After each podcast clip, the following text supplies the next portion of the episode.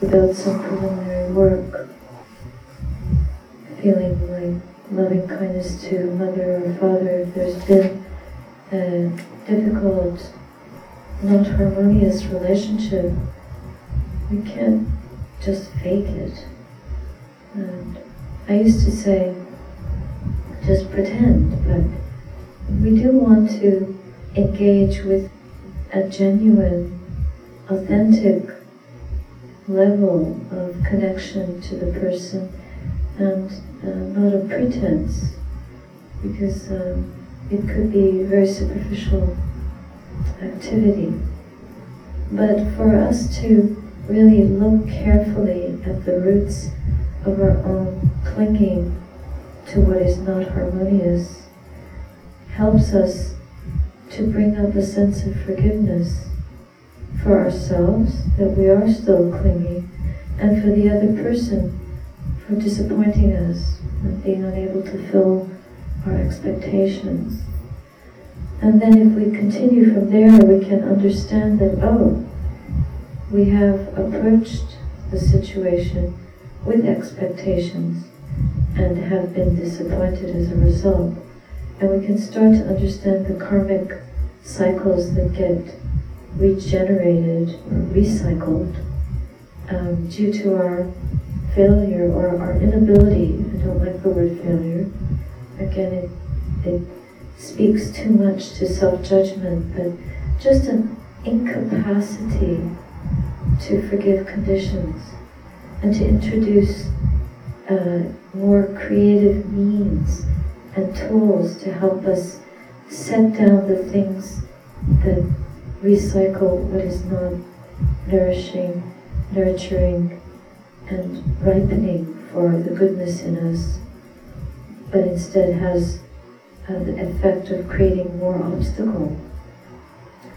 And um, instead to cultivate the factors of awakening that help us let go of, of poisons in our own hearts and help us to purify out those toxins and introduce a measure, a level, a, a dose of non-dosa. Dosa is the word for anger in Pali. Uh, anger or ill will. So we, we want to introduce the possibility for non-ill will, and forgiveness has the effect of doing that. So instead of full, fully matured goodwill, which needs maturing, we start with incrementally with small doses of yes, that was the condition that arose and and our response was like this, but now we see the, the danger, we see the flaw in that. We see the lack of health, the lack of well-being. And we try to turn that around by instilling in ourselves um, an opening, uh, compassion, a little bit of letting go, and watering it with a sense of ah, try again and try to bring up forgiveness for our own limitation in the same breath for the limitation of the other person and work in, in small doses towards uh, real forgiveness, full-bodied forgiveness, full heart opening to the other person. And metta is the maturation of that process. We can do that in, in tiny sips of wholesomeness, just forgiving one unwholesome mind state at a time. I don't like you, okay, but that doesn't mean you're a completely bad person. Or just having compassion for the fact that the person we are not able to connect to is also born subject to old age, sickness, and death. And then when they die, who will we hate? What's the point of hating anyone? what harm does it do to us? Some people that we've had problems with no longer on the planet, and we're still holding that hateful feeling. And it's only harming us. So when we understand in this way, then forgiveness is more possible.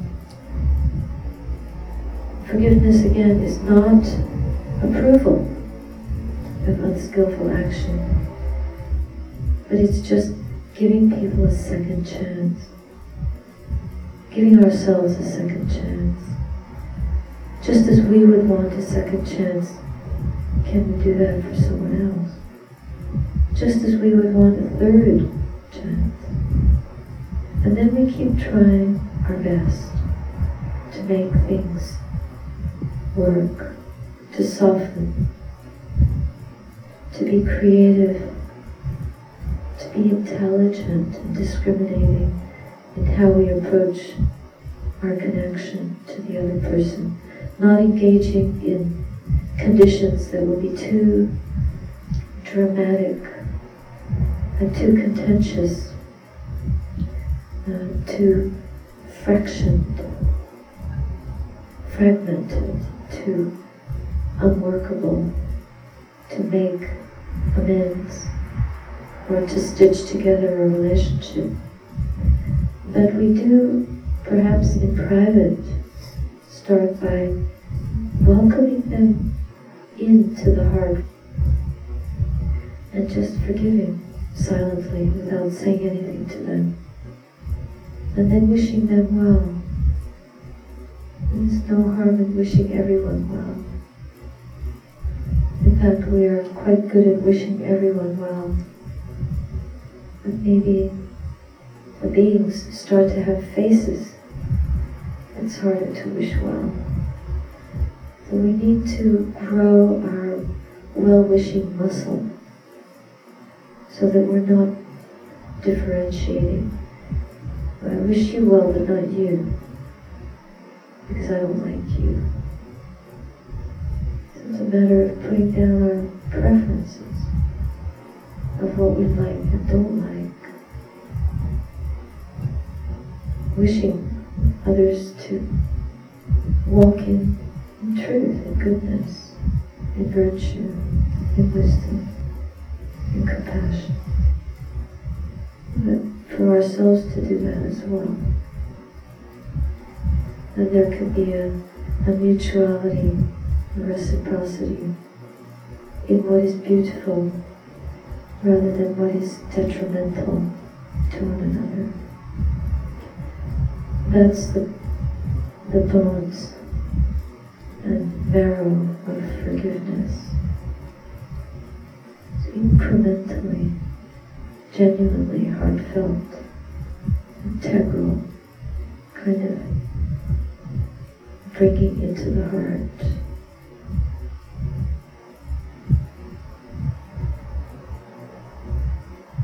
acknowledging what is good, putting aside what is unwelcome.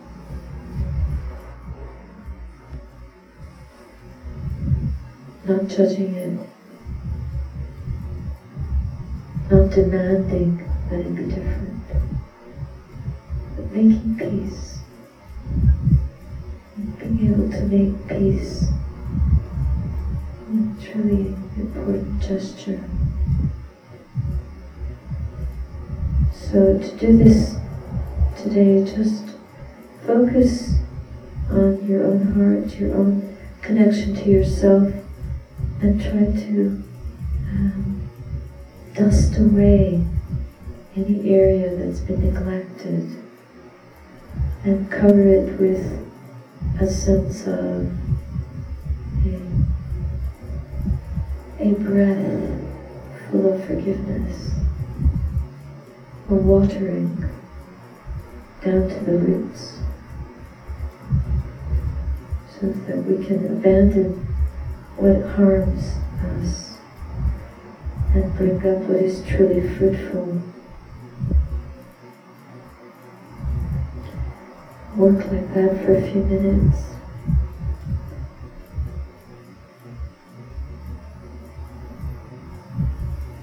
May I be well, may I be happy, may I be wise,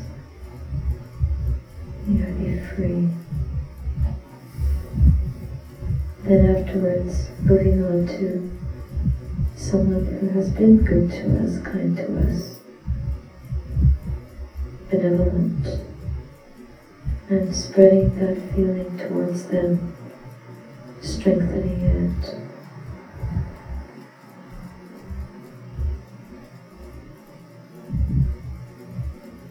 And then from that person to someone that we like, and it's easy to be with, in the same way, strengthening our ability to forgive, to open to, to wish well to, until we can bring up the image of someone we have really had conflict with, been able, unable to connect to,